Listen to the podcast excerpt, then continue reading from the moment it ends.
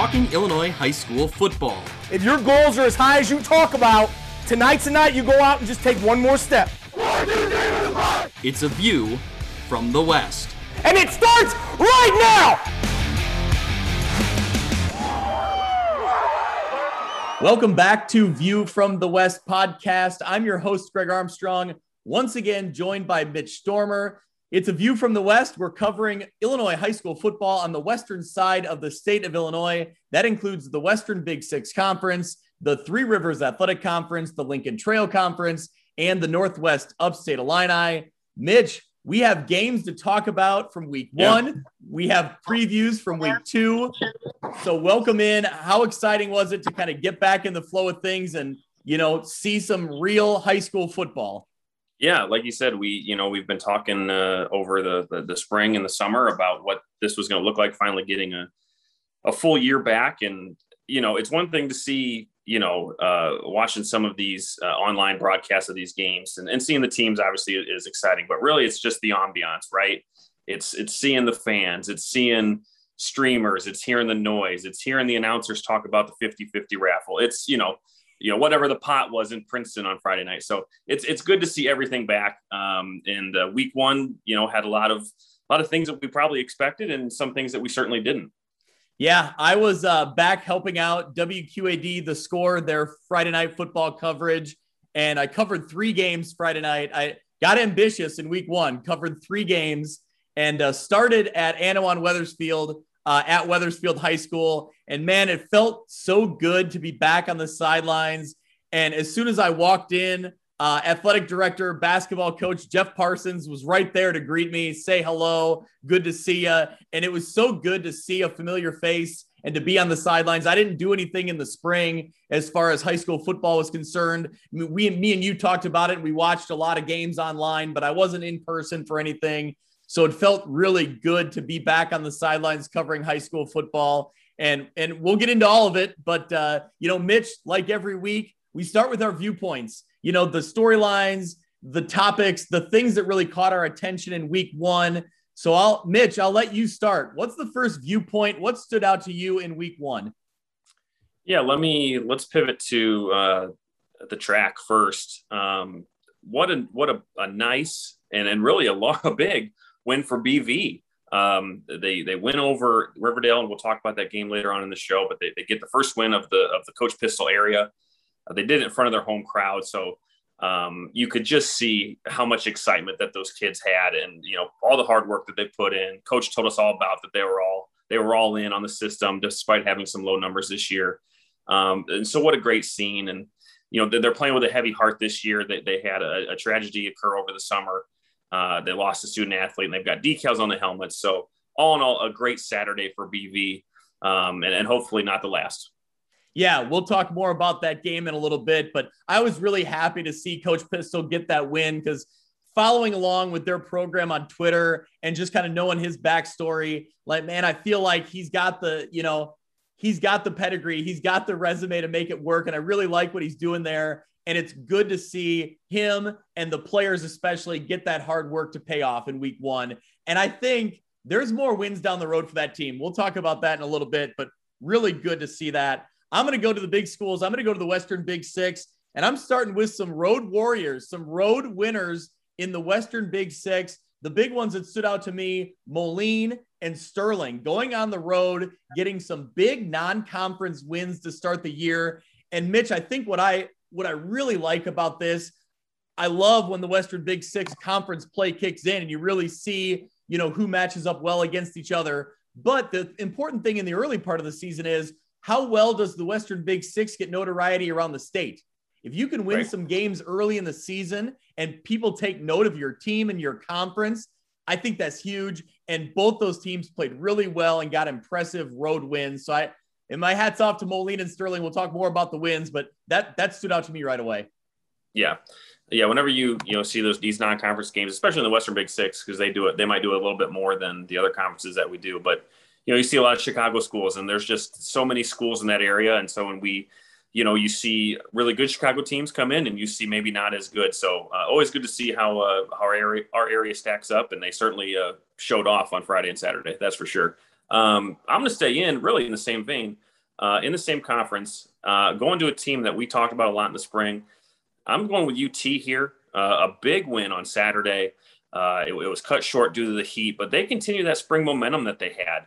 Um, you know, Greg, I saw one prediction uh, that they were going to lose every every game this year, and, and, of course, none of us took any stock in that. But uh, goes to show that the kids certainly don't. So good start for UT. Congrats to them. Like I said, you know, keeping everything that they did in the spring, it shows that that really started the ball rolling, and it's it's it's going this season for sure. Yeah, it wasn't Steve Soucie didn't make the same mistake two years in a row Right. But, but, somebody, whoever did, like I don't. Yeah, I don't remember who it was. I don't give them the time uh, no. to even remember but I know that I saw it. So uh, congrats to the Panthers. It's ridiculous. Somebody is not yeah. watching football in the Western Big Six recently. Yeah.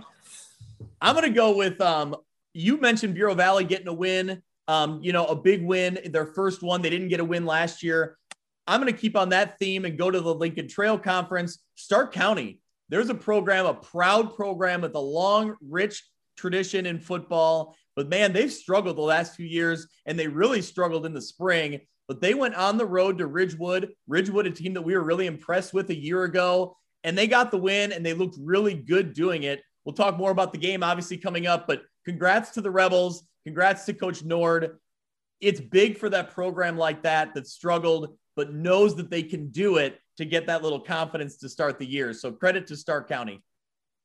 Yep. Um, and really, for my my third viewpoint, I'm going to stick with the first time winners, but more so teams that were playing their first games in their new conferences. Uh, teams like Mendota in the TRAC got their first win uh, in that conference. Fulton, newcomers to uh, the NUIC, they win their opener.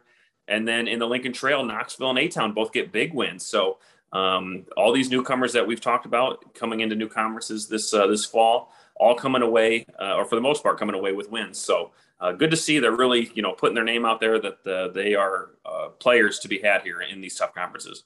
Yeah, I think it's programs that are stepping up into good conferences. It's going to make for some really good competitive football down the road in the next eight weeks now.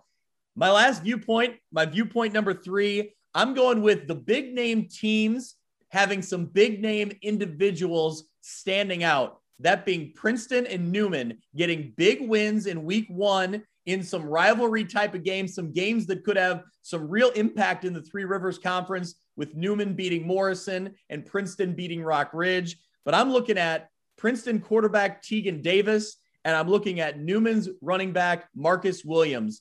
Both those guys, man, they put on a show in week one. And if if that's even a hint of what we will see throughout the year, man, that is a great start for both of those guys. I'm really excited to see what they can do. And they really led their programs to victory and did it in really impressive fashion.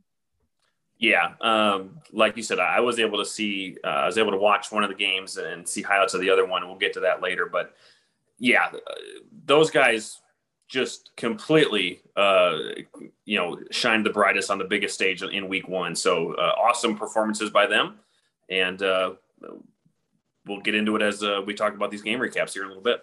That's right. Let's jump right into the Western Big Six recaps, the breakdowns of week one. We'll start with Sterling getting the win at Villa Lake, 31 to 9.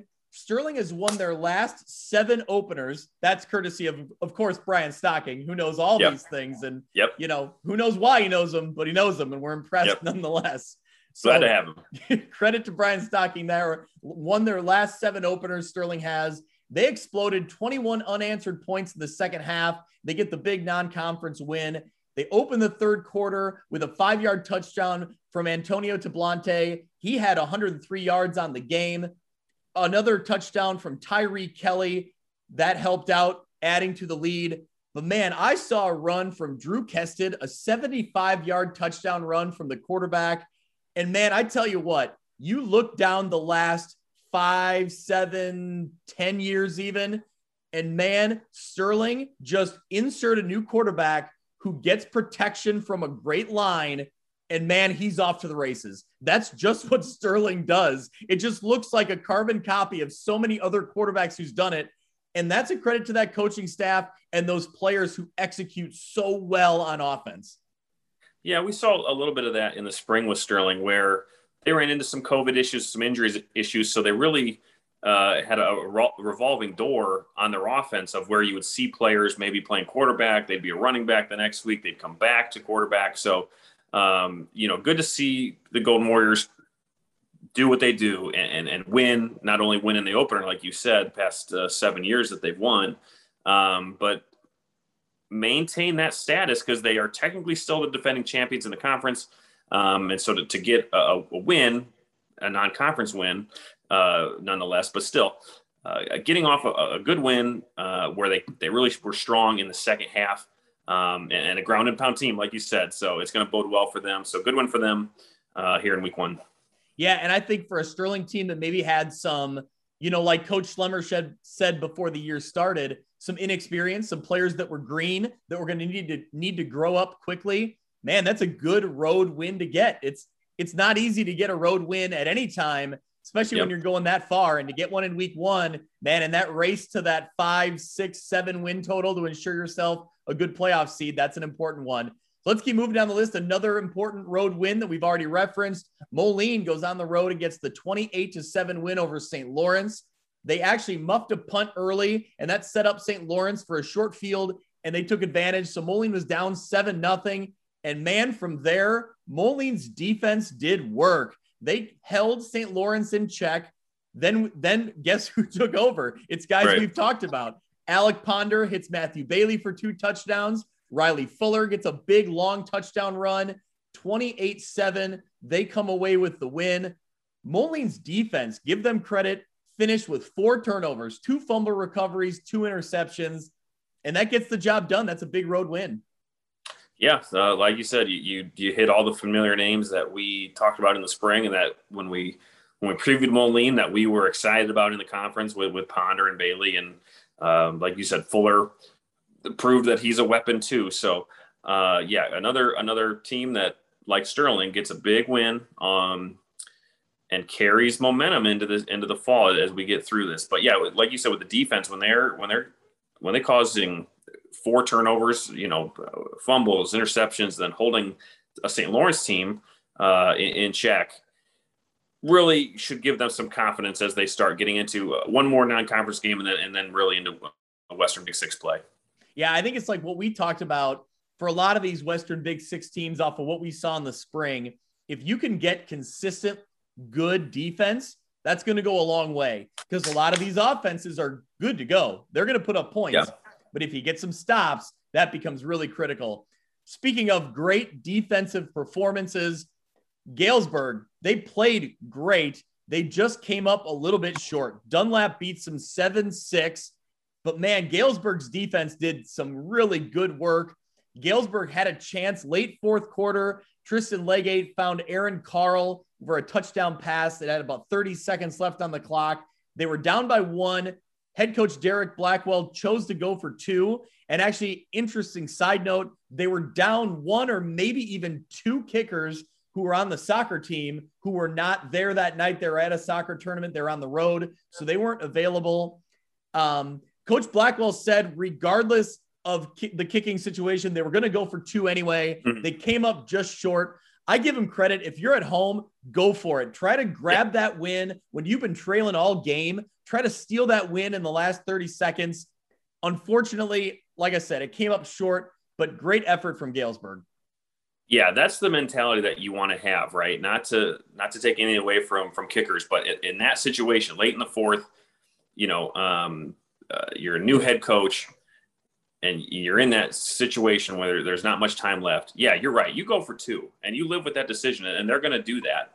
Um, you know, offensively, maybe not what they were looking for. Certainly, uh, you know, penalties killed Galesburg in this game, and so when you have issues like that, if your offense isn't really clicking, um, and, and you're you are, self sabotaging with penalties, that's almost a good thing to take away from the game that you were still in it with all of those mistakes. So you know, things that you would see in week one, you know, it's not abnormal. Galesburg, keep your head up.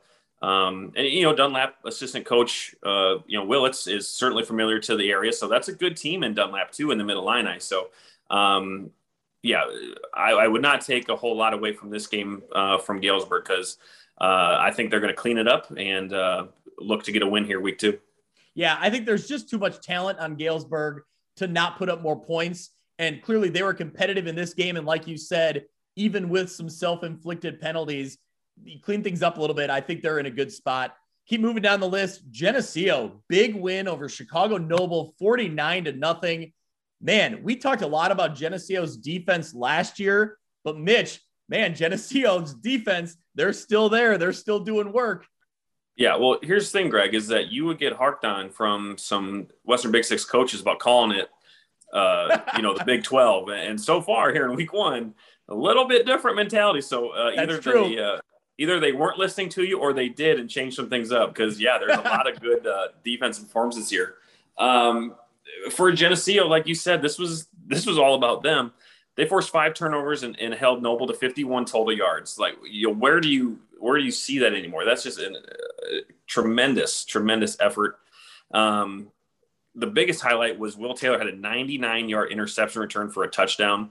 Um, junior D lineman Andrew Nelson had three tackles for loss. It, it negated about 12 yards from the Noble offense. So, um, you know, and offensively, Greg, where'd you see where they come up with 49 points in this one?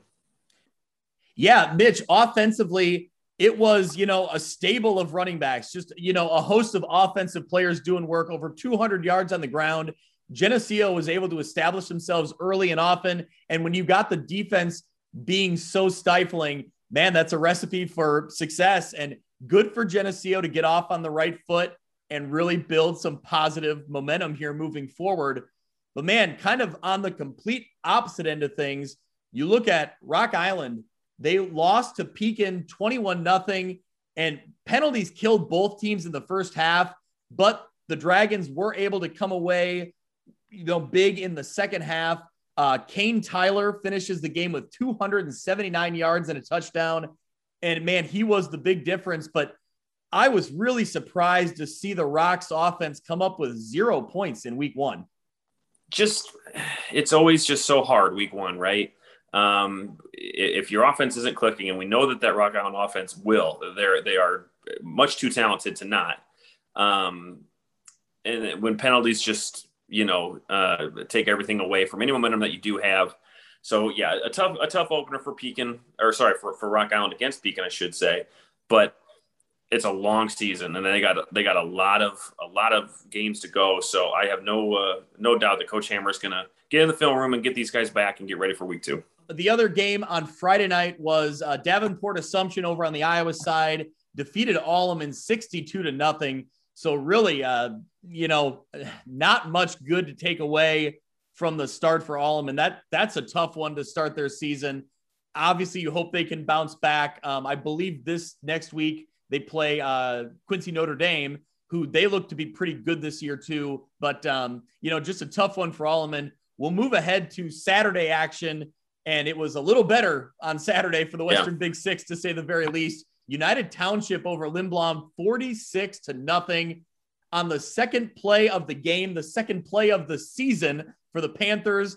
Daryl Stewart goes 70 yards for a touchdown. So, in case anyone was worried about who United Township had, they stepped up and answered. Darrell Stewart did the job right there early. They looked good right from the start. And that's only a halftime score because right. they cut it short because of heat.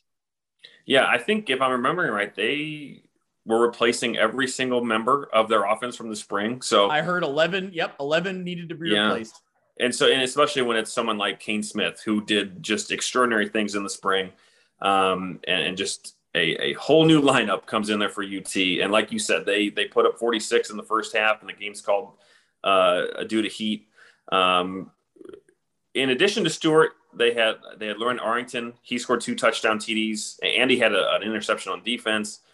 Um, and, and, they had some passing touchdowns too. So a really balanced effort from UT. And like I said, in my viewpoint, good for them to really get off on a good start um, and to keep that spring success going here uh, in the fall.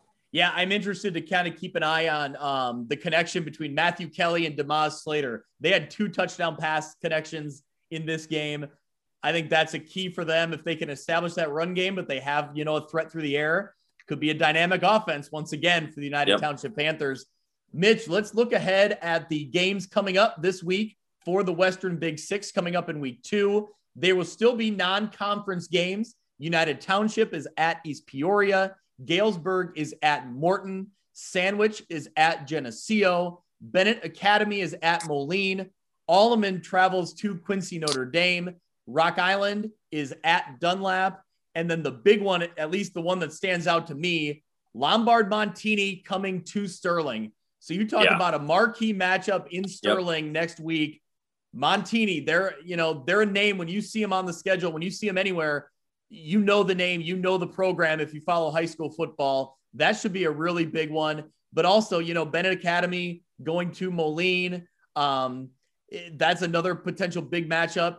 Dunlap just got the win against Geneseo. They're now going up against Rock Island. So Rock Island trying to grab the win there. So I think some intriguing non-conference matchups here for the Western Big Six. Yeah. Um, you know, you're talking about Montini, a team that is typically a 5A team. I think they're playing in 3A this year. That's and I don't think any, and I don't think anything changed. I think that's just the way the the multipliers either went away or just how it, it falls this year. There's a couple of teams that are are powerhouse teams in in bigger classes that are playing below this year. So um, yeah, what a test for Sterling because I think that even though they are the bigger school, Montini is that that just program that you always see that you would always see in Champaign, you know, and and in DeKalb. So like you said, non-conference game, but really looking forward to see how both of the how both teams really stack up, you know, truthfully. So uh, yeah, can't wait to watch that one. Yeah, so you pointed it out because of uh and we got tweeted at us uh Jim Taylor from WRMJ Radio out in Aledo. He, Yeah. he tweeted at us, how about that small school game between IC Catholic in 2A and Lombard Montini in 3A. That's right. Yeah. Real traditional small school football there. Right. It's it's the way that the multiplier has been adjusted for success and they they've tweaked some of the the rules on it so it's not as significant as it used to be so now you see some of these teams that are going to play at their enrollment level Yeah. which it is what it is their number enrollment is a certain number so they fall into a certain class but man uh, you know a city and, like and, you know we've and we've seen it in our area too. You know, uh, Yep. I think Newman has I think Newman has you know state titles in three different classes. So yeah um, yeah you know it's just the way because those schools aren't going to have uh, you know the same enrollment every year. So it is it is fair in that sense to play them against other teams of the same um, enrollment. But they're coming from different areas. They're, they're Well- pulling kids from different, you know, Yeah. places. So, uh, and you know, other factors go into that too. So, it's hard. um, it's hard for yeah. me to justify like the city of Lombard being considered like a 2A, 3A type area Yeah. or like Elmhurst, you know, like Right. that's going to be considered like a 2A city. Like that Yeah. doesn't really make much sense Let- to me when you consider you're pulling kids from who knows how big of an area, but Right. Well, let, let me say this. Montini and Sterling is going to be a great uniform matchup. That's- I know that. go. I know that for sure. We're going to be talking about that because th- that's going to be a great look. Uh, is that game at Sterling or is it is it at Montini? it is at Sterling. So, Okay. Yep. Yep. Yeah, that's that's going to look good no matter what. F- th- there you go. There you go. Well, let's move along. Let's move into the Three Rivers Athletic Conference. And Mitch, the big game, at least one of the big games that we talked about going into the week Princeton versus Rock Ridge. Yep. And man, Princeton really showed just how good of a program they are and how good of a program they've become because we know the talent that Rock Ridge has. And Princeton came away with a 48 to 7 win and just really looked just really looked dominant, Mitch. Yeah. You watched a lot of that game. What did you take away from it? Yeah, shout out to Tiger Central Live, uh, one of my favorite uh, presentations here in the area because they do a great job. But yeah, I think going into it, this was I think Princeton was the fourth ranked team in 3A. Rockridge was the second ranked in 2A. Um, and so uh, you know shades of of the spring when we saw Princeton go up against Lena Winslow. So those are the matchups that we like to see. This is one that we didn't get in the spring where Rockwood Rockridge was six and zero, Princeton was six and zero too. We didn't get to see those two play each other. So um, you know, going into this one, I was really excited to see it. And man, Princeton just did not disappoint. Um, you know, they they I, I don't want to say they reloaded on offense because they reshuffled a little bit, throwing Tegan Davis in at quarterback. Um, and, and boy, they might be the Tigers, but he is a cheetah. He was everywhere on this field. Um, you know, he did it with his legs, with his arms, and even at the end of the first half, they threw a halfback pass, which if there's any anything I can you know say against Princeton is that you could have seen that play coming from a mile away. I, I you know as soon as they lined up in it, I knew that, was happening, but still. So uh, they pitched it off, and unfortunately, I don't know who threw it for the Tigers, but but Davis tossed it and he ran down the sideline. It was a beautiful pass. I think it was from the 35 or so, right into the pylon corner, and Davis caught it, just landed out of bounds. So he almost had three different uh, you know ways of scoring in the first half, but you know, when we're talking about Rock Ridge, a team that put up 50 some points in the spring, Princeton's defense, specifically their defensive line, was in Braden Deem's kitchen all night. And if the pocket collapsed and Deem was at least able to escape, he wasn't able to escape very long. Um, and again, I don't take much away from Rock Ridge. I don't think they played, uh, you know, terribly. Um, I, I didn't see any issues with, you know, play calls or anything. I think what they're doing will bode well just not against Princeton. And that's, you know, the type of things that you see when you play. Like I said, ask Lena Winslow how that went. Lena Winslow got blown out, and Lena, Lena Winslow was one of the best 1A teams last year, at least in the spring, um, and certainly will be in the fall too. And we'll get to that. But uh, Princeton being the bigger school, you certainly saw kind of the the difference makers. Um, but as, as a whole unit, Princeton on offense and on defense really sent a message to the TRAC uh, that they are still the top dog, and you'll have to take it from them. Yeah, I, I'm really intrigued by Tegan Davis because I think that it's you know he continues to keep that high-powered offense of Princeton going, which is what we've seen the last few years. But it's such a it's a different twist to that offense, which is really intriguing to me. So I, I I'm really curious to keep watching that. Another big matchup that we talked about going into week one the rivalry Newman versus Morrison. Newman comes away with a 34 to 6 win. And Marcus Williams really stole the headlines 129 yards, two touchdowns, both coming on one play drives where he just, you know, takes the ball and that's it. That drives over. He's ending with a touchdown. But I think it was really Newman's defense that kind of led the way. And they really were impressive in week one, slowing down Morrison. Yeah. Um, you know, a, a, great rivalry in the area, and you get to see it week one. But yeah, there were the the two big runs from Marcus Williams. I think were both from 50 yards out, and he just was bouncing off Mustang defenders. So um, I don't, I could be wrong. I don't remember that name in the spring, um, and I know Newman only played four games, and and so maybe he maybe he didn't play. Um, but well, he showed up, that's for sure. Because uh, in typical Newman fashion, they're they're gonna just run it right down your throat. Um, I, I, think Morrison only had, I think they were under 100 yards. So um, that's Newman, and they're they're back, and it just makes me, you know, these first two games that we talked about, uh, being Princeton and Newman, they play each other in Week Seven. So um, that is really one just to look down the road based off these Week One scores because uh, two really solid performances from both those teams. Yep, that was my that was why it was my viewpoint because I mean both these teams are impressive. They had individuals that really stood out. You know, their teams to watch, and we knew it going in, and they and they proved it in week one.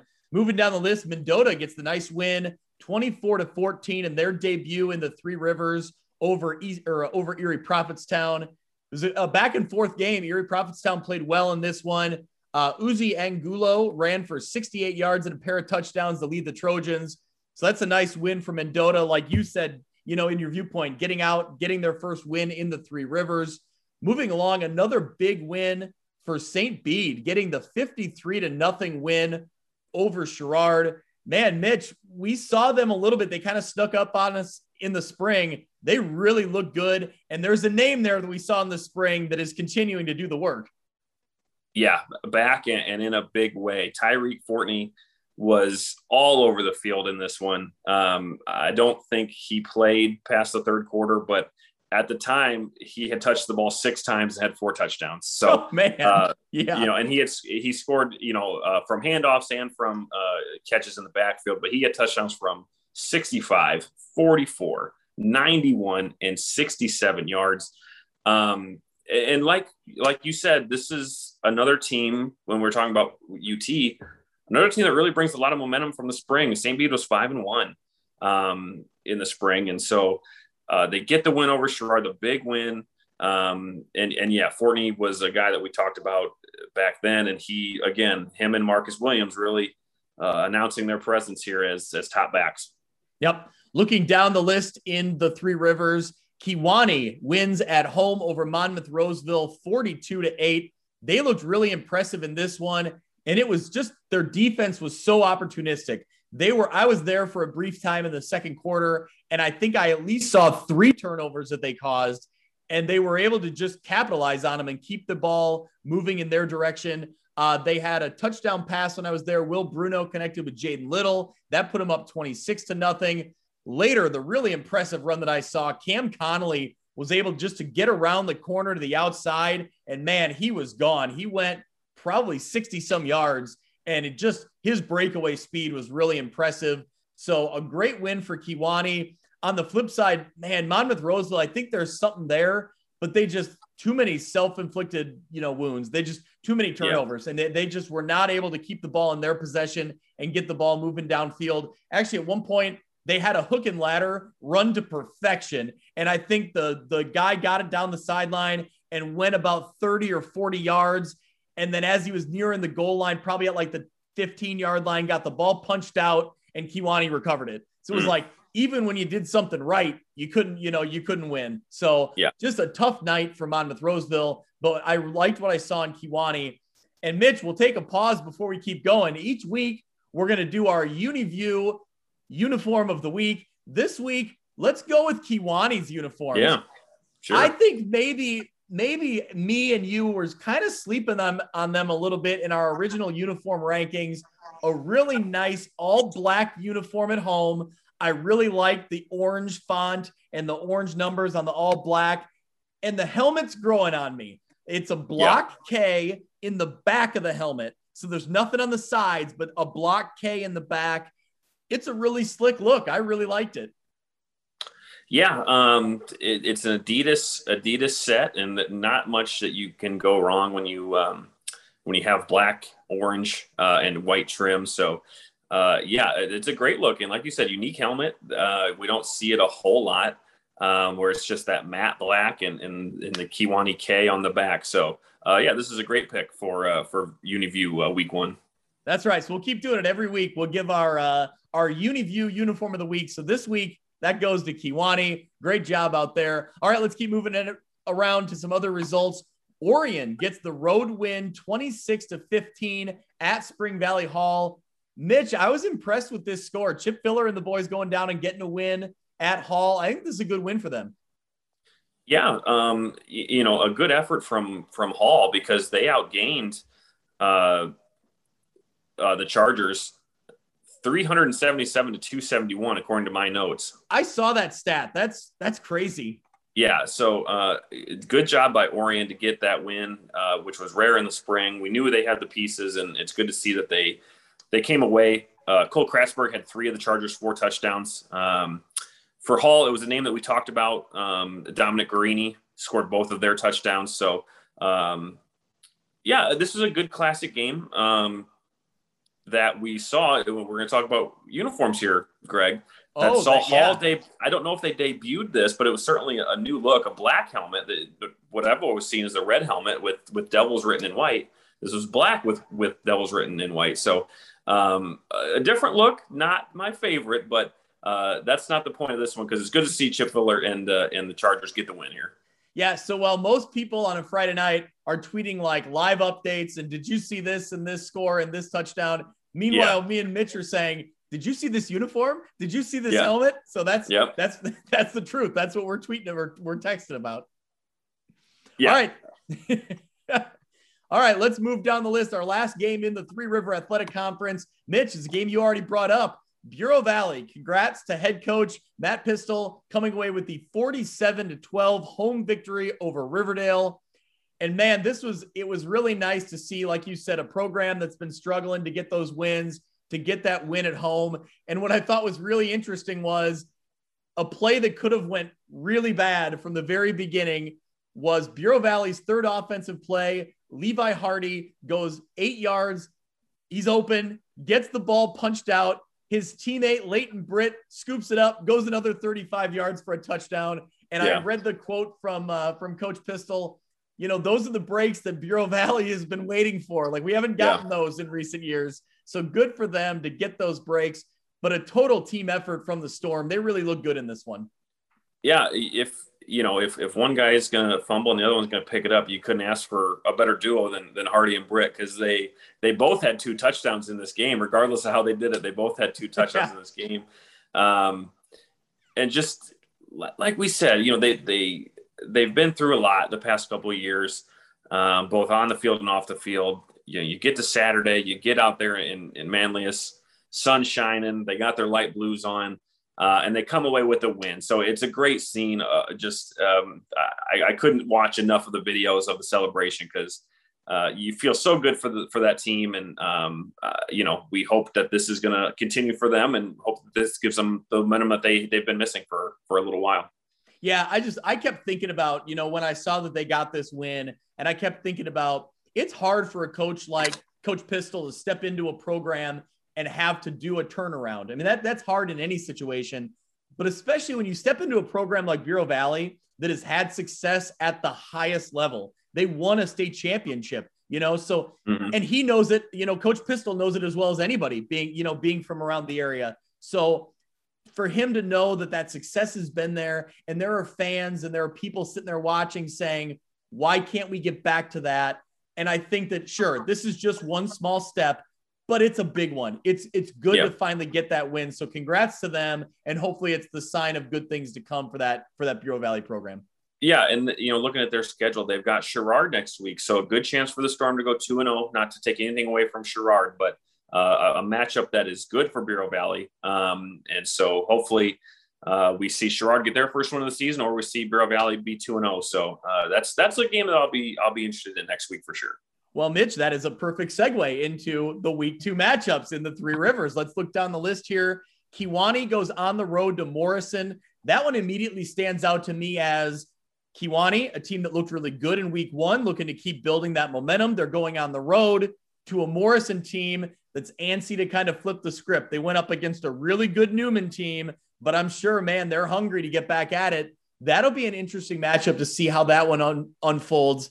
Uh, like you mentioned, Bureau Valley going on the road to Sherrard, Mendota going on the road to Riverdale. They're looking to keep the wins piling up. St. Bede is at Erie Prophetstown.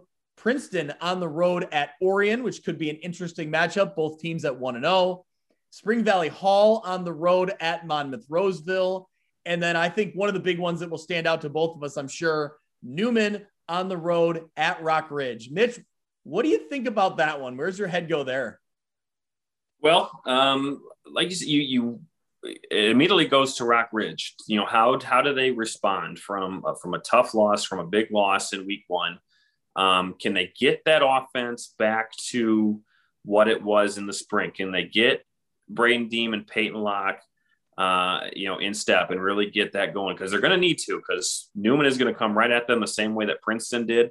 Um, and so on on the Newman side, can they continue to do that?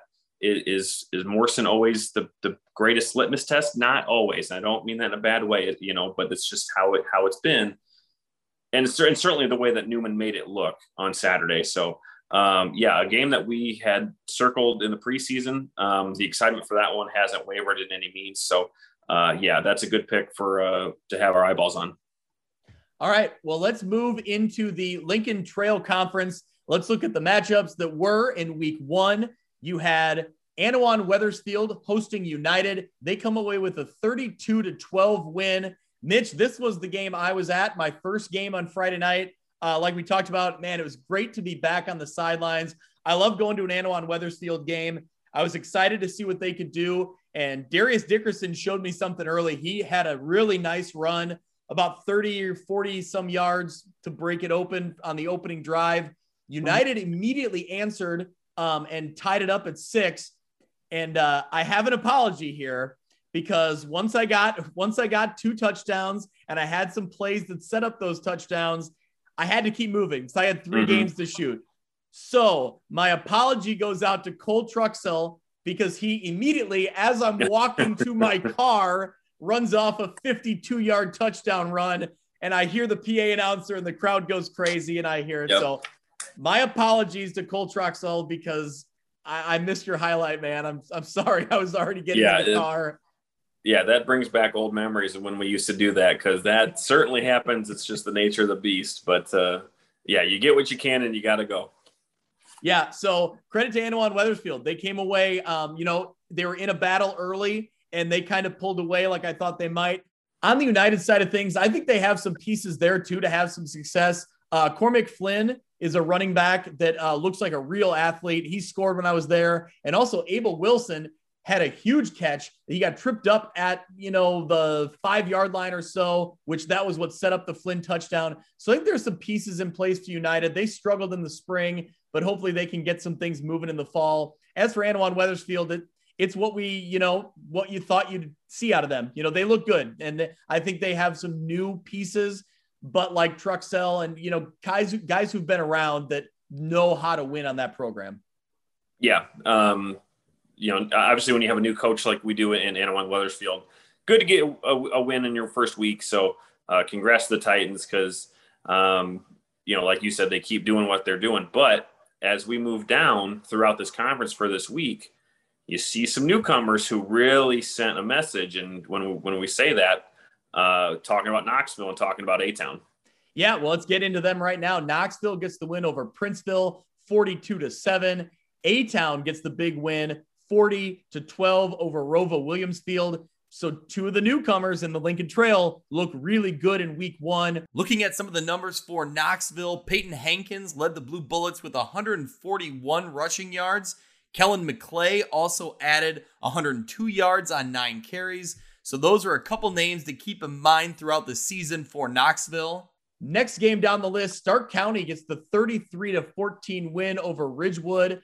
Um, they had some big numbers in the rushing game. And actually, what I thought was really funny about this game, I saw a tweet afterwards. Like I said, they were good, great on the ground. After the game, Rebels head coach Jade Nord tweeted out that in his 17 years of coaching, that was the first time he had zero pass attempts. Mitch, yeah. they didn't even they didn't even try to pass the ball. They didn't need to.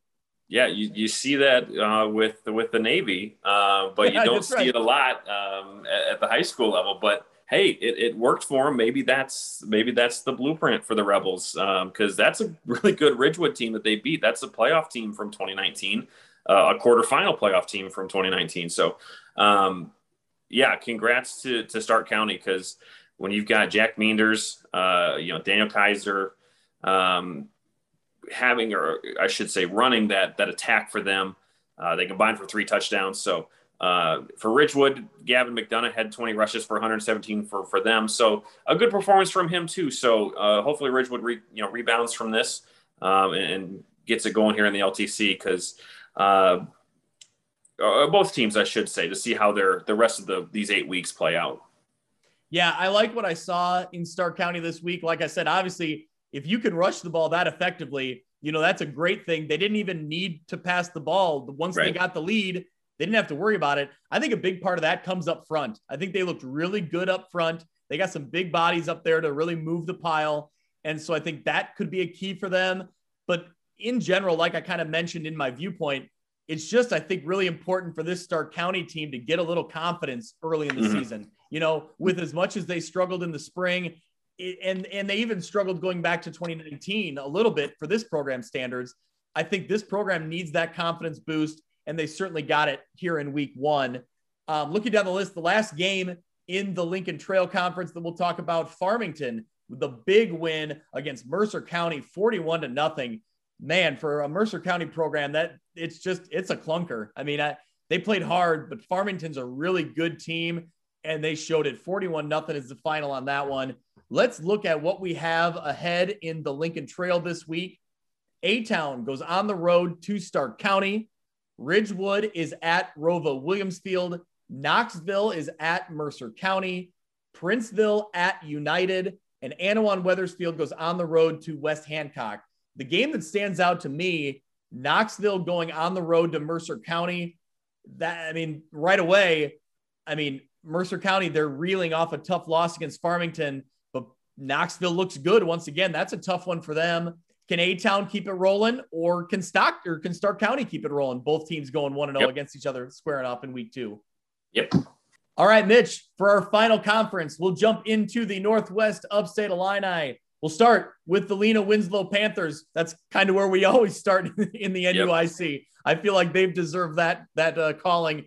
So they get the big win, 54 to six over Eastland Pearl City. It was a slow start. They were penalized early in the first quarter. The defense stepped up, a fumble recovery, a pick six that created the separation. And man, they were they were off to doing what they do. Some names that we know that we've been you know keying in on. We've been excited to watch. They were getting the job done in week one. Yeah, uh, we were kind of robbed of a, a spring season from Mari Roby uh, with with a leg injury, but he's back and he is not missing a step at all. He had 76 yards on the ground uh, with a touchdown. He had an interception as well on, on the defensive side. So uh, this was a typical Lena Winslow game. Um, and again, Ethan Fye, yeah, a, a, name that we talked about, had a touchdown. Um, so uh, again, it's you know they didn't do a whole lot of reloading at Le-Win. They brought a lot of people back, um, and so it's good because I think that they would have been one of those teams that if if the spring season, you know, either one had playoffs or or two, if it was a normal season and we had played back in the fall, they would have been a playoff team and made a really deep run. So I think that now that we're back to normal, we're going to see Le-Win. We're going to see them roll in this conference, and we're going to see them uh, make a lot of moves um, as they get towards the Cal because they uh, they showed no reason why they won't do that here with this win. Yeah, another uh, name, Brady Ilders had 68 yards on 10 carries, two touchdowns. He also had the pick six. So he had a big game for Le-Win as well. They're just a team. They're they're solid. Um, they're they're really good, and I think they'll continue to look impressive. Uh, let's keep looking down the list. Another impressive win from the NUIC. Forreston gets the 38 to 14 win over Stockton. Devontae King Black, 12 carries, 85 yards. Noah Johnson rushed eight times for 96 yards. This is, you know, a team that we expect to rush the ball. They did it. Yep. They did it well in week one. Yeah. Uh, and a team that I think it was either you or, or Kyle had mentioned that Forreston might have been your dark horse favorite to take that leap over Lena Winslow. And so they certainly uh, got off on the right foot. They've got, they've got some good players. They've got Devontae King Black. He had 85 yards on the ground. Noah Johnson had 96 yards on the ground. Um, so yeah, a great a great you know power win, so to speak, for Forreston um, here in Week One against a good Stockton team, a team that we liked, and um, so when you when you you know look at that conference as, as a whole, and you, you got Lena Winslow being who they are, and you add Fulton, Forreston really needs to be on their toes every week, and uh, they certainly were here. Yep. Let's keep going down the list. Fulton gets the big win over Galena 14 13. Like you mentioned in your viewpoint, Fulton joining the NUIC and getting the big win. This one sounded like a great game, a defensive yeah. battle, but just a great NUIC football game. A really good uh, defensive game, games that really kind of, or it was a game that reminds you both of what Fulton football is like and what Galena football is like. You know, really, really tough, really hard hitting because Galena gave Lena Winslow a pretty a, a hard game here in this last uh, last spring. Um, Fulton had to reload. I know they lost their dynamic quarterback. He graduated, but uh, they, they pick up right where they left off. They were four and one or five and one in the spring. So got on the board in the second corner with a touchdown. Uh, Patrick Lower hitting Jacob Jones for a 20 yard uh, TD. Galena answered right back. Ethan Heffel to Brady Schlesselhorn plus a, uh, an extra point. They were leading 7 6 at halftime. Uh, but then Fulton comes back. They switched up a little bit because Jacob Jones throws a TD pass this time. So we've got Jones on the receiving end and the throwing end, which is which is a nice dynamic. He hits Brock Mason. Yeah, and he only threw that one pass. So I'm guessing just trying to decipher yeah. the the game stats, it must have been a designed, you know, wide receiver pass or kind of a you know wildcat type situation. But really interesting, you know, kind of switching up things there. Yeah, the maybe the greatest uh, efficiency rating in Fulton history. So he right. should just you know throw that playbook out. Uh, it's you know it's done. Um, Galena scored with three minutes left but they couldn't convert the, the extra point. I, I don't know if they tried to kick it or if they went for two. Um, but, uh, you know, good to see Galena uh, again being right there. Um, kind of like when we talked about earlier in, the Galesburg Dunlap game, teams that are, are, are getting to that, you know, fighting to the very last second. And that's good to see here in week one. Yeah, this, this just seemed it lived up to the hype. This was a game I was really excited about, and just reading through it, um, you know, this one lived up to it. I'm excited to see what both teams can do moving forward. I think that yeah, Galena came up a little bit short, but they have a lot to take out of that. That's a defensive effort on both ends from Fulton and from Galena, and you know Fulton comes away with the win. Moving down the list, Dupec, a team we were both really high on coming into the season. Yep. They get the win 24 to 8 over East Dubuque. Junior AJ Mulcahy goes for seven yards. He gave the Rivermen an 8 nothing lead in the closing minutes of the first quarter. So a little bit of a slow start for what we would, you know, anticipate from a Dupec offense. But I give credit to East Dubuque's defense for being ready to go in week one against that high powered, uh, you know, Rivermen offense. The second half, Rivermen would get would get going. They would score. Um, Bryce Fazenko and uh, Trenton Tyler or Trenton Taylor both scored in the third quarter. That built up their lead, and they ended up winning. You know, running away with it from there. Durand Pecatonica gets the win, but man, East Dubuque played well. Yeah, it's a high-powered Dupec offense that East Dubuque slowed down a little bit, but really it was also that way for for Dupec. They were led by Jake Anderson on the defensive side. He had eight tackles, two two sacks that equaled 20 yards uh, for a loss. So uh, when you've got dynamic players like that coming at you, uh, you know your your offense, if you're East Dubuque, might struggle to get off going. So um, I, I, expect both teams to to you know uh, learn from this game um, and uh, and move forward. But a good yep. one, but a good win for Dupec for sure. Yep, I agree. You know that getting that first win in week one when you know maybe things aren't all flowing the way they will later in the season, but you still can get that win. That's a big one. And Mitch, one last game to talk about in the NUIC 11 man division. We had a little Monday night football. Marquette and Dakota were postponed on Saturday afternoon when it got too hot. They completed the game tonight. Marquette defeats Dakota 42 22. Let's move into the eight man ranks. The big one in the eight man division on our side of the state was the rivalry renewed between Milledgeville and Polo. Man, mm-hmm. this one this one was an eight man shootout. Polo comes away with the 40 to 38 win. Man, instant classic shootout game. Like I said, tied at 26 at the half with just over five minutes left in the fourth quarter. Polo tied the game up and then they went for two and got it, grabbed the 40 to 38 lead, and uh, then an interception would later seal it with about a minute left in the game. So, man, just a ton of fun and way to kind of set the tone for that eight man uh, football experience out there in the Northwest Upstate Illini. Yeah, and, and a good uh, debut despite the loss from Milledgeville. This is the first time that they've played eight man football.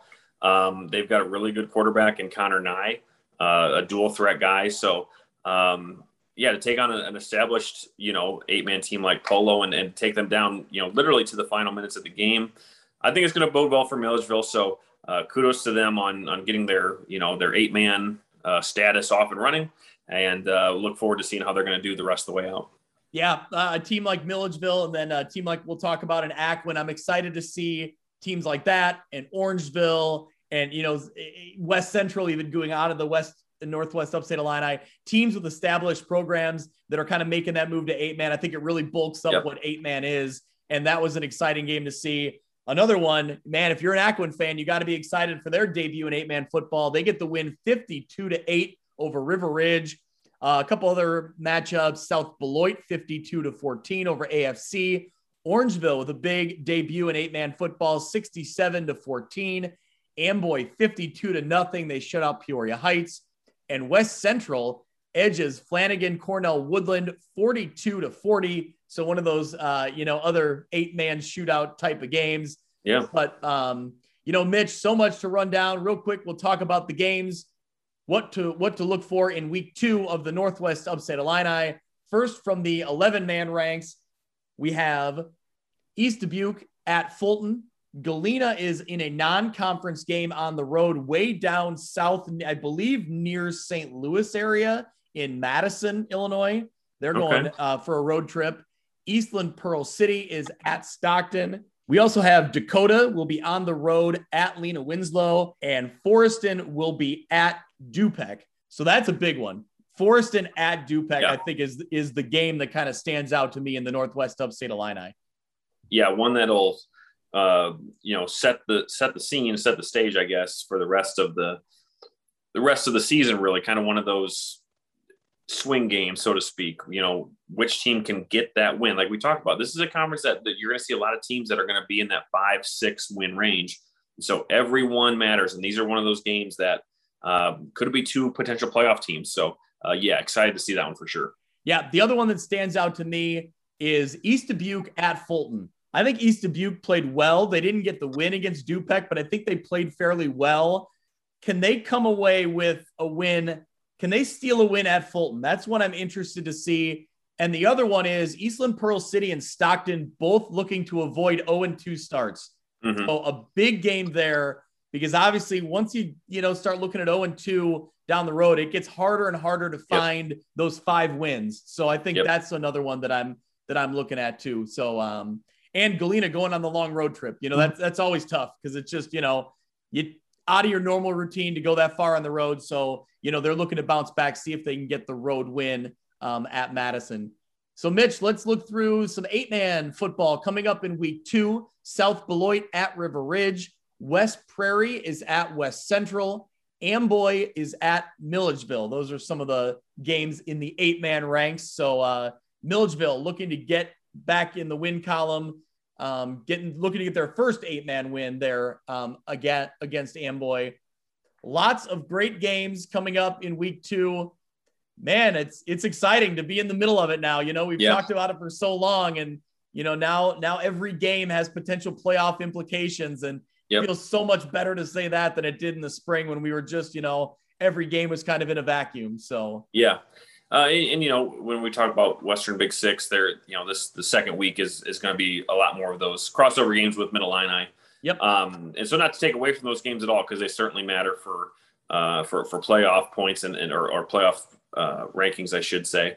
Um, but when you look at like the TRAC and you look at like the NUIC where they're playing, you know, every single team is playing nine conference games, and they just mean uh, it, maybe a little bit more, at least you know in terms of the conference. So um, yeah, week one in the books, uh, and it was everything we were hoping for, and uh, it can only go up from here. So uh, looking forward to it. All right. Well, we'll be tweeting stuff out. You can follow us on Twitter at View from West Pod. We'll be talking about it all week, and we'll be getting you ready for uh, week two action. But um, yeah, I'm excited to get back out there on the sidelines and shoot some high school football and uh, Mitch, you'll be following along, and we'll be. Yep. I'm sure we'll be talking in text and uniforms. So yeah, uh, it'll be a, a typical Friday night for us. All right, sounds good. Thank you, everyone, so much for listening. We'll see you next week. That'll do it for this week's episode of View from the West. Thank you so much for listening. I encourage you to go out to Apple Podcasts or Podbean and subscribe so you can follow along, and downloads will come automatically every week. You can follow along on Twitter at View from West Pod. You can also email me if you're interested in being a sponsor, viewfromwestpod at gmail.com. Thanks so much. We'll see you next week.